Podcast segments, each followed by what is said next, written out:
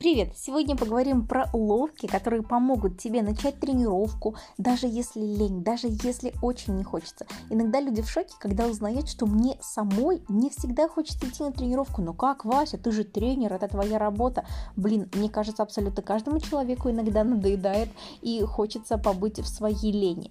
Лень – это нормальный механизм здоровой психики и дань примативной сущности, которая живет внутри вас. Но эта обезьяна иногда наглеет, и ее нужно воспитывать воспитывать и усыплять ее приемами. Расскажу вам про три способа проверенных, которыми я пользуюсь сама и которые точно работают. Иногда представляешь, что впереди, господи, 45 минут тренировки, будут сжечь ягодицы, будет больно, ай не, пропущу. Попробуй сказать себе так. Сейчас я включаю запись и делаю только разминку, больше ничего. Мозг не любит незавершенных действий, и тебе в любом случае захочется сделать еще несколько упражнений. Ну, в смысле, ты же уже надела кроссовки, надела форму, как-то настроилась, и после разминки оглянуться не успеешь, как сработает химия и тебя переключит. Тренировка сделает тебе настроение, поменяется химический состав крови, а твоя обезьянка будет в шоке, как ты ее провела. Поэтому главное правило – не думай, надевай кроссовки, пока твой мозг не придумал причины. Срочно включай запись и начинай делать разминку а потом все разрешится само собой. Чаще всего лень делать, когда уже знаешь, что будет. Поэтому эффект новизны и ожидание неизвестности – это как очень важная эмоциональная подпитка. Если ты марафонец, например, и ты делал эту тренировку, ты просто пишешь мне и говоришь, Вася, дай что-нибудь новенькое, чтобы я хорошенечко поорала. Тогда я открою свой плейлист жопы слезы и выберу для тебя самую ядерную тренировку. А еще а, здорово делать что-то вообще новое, то, что не в твоем стиле. Например, потанцевать. Наш мозг встроена программа по поиску всего нового. Мы с вами все любопытные дети. Поэтому на курсе я постоянно меняю тренировки, удивляю форматами, чтобы не было чувства пресыщения.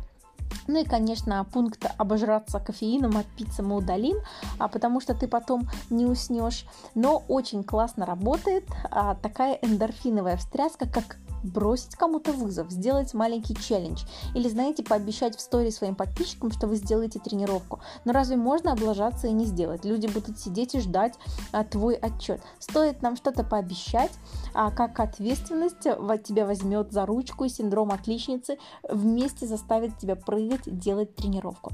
Я очень часто наблюдаю этот эффект в чате, когда кто-то делает занятия, сбрасывает фото, делится переживаниями, ты такая думаешь, блин, ей же тоже было тяжело тяжело, у нее трое детей, но она же как-то нашла на это силы. И ты думаешь, а я что хуже, я что вонючка, я что подведу свою команду? Нет, идешь и делаешь. И знаешь, если ты все сделала правильно, то в конце занятия ты ощущаешь себя лучше, чем в начале. Я, наверное, еще ни разу в жизни не пожалела, что сделала тренировку. А вот то, что не сделала, жалела очень много раз. Действительно, редко бывает, когда ты начинаешь занятие и вот как-то не идет. Если ты понимаешь, что после разминки ничего не изменилось, окей, выключай, сегодня не твой день, не та энергия, и ты имеешь право отменить занятие, если ты так чувствуешь. Но 99% это правда происки нашего мозга. Человек – существо ленивое. Наш мозг обожает ничего не делать, но лениться. Это закон сохранения энергии, потому что в древности, чтобы добыть калории, пищу, нужно было очень много двигаться.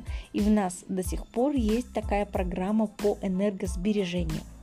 Но мы живем в другом мире, у нас полно еды, а в холодильнике столько вкусняшек, которые хочется попробовать.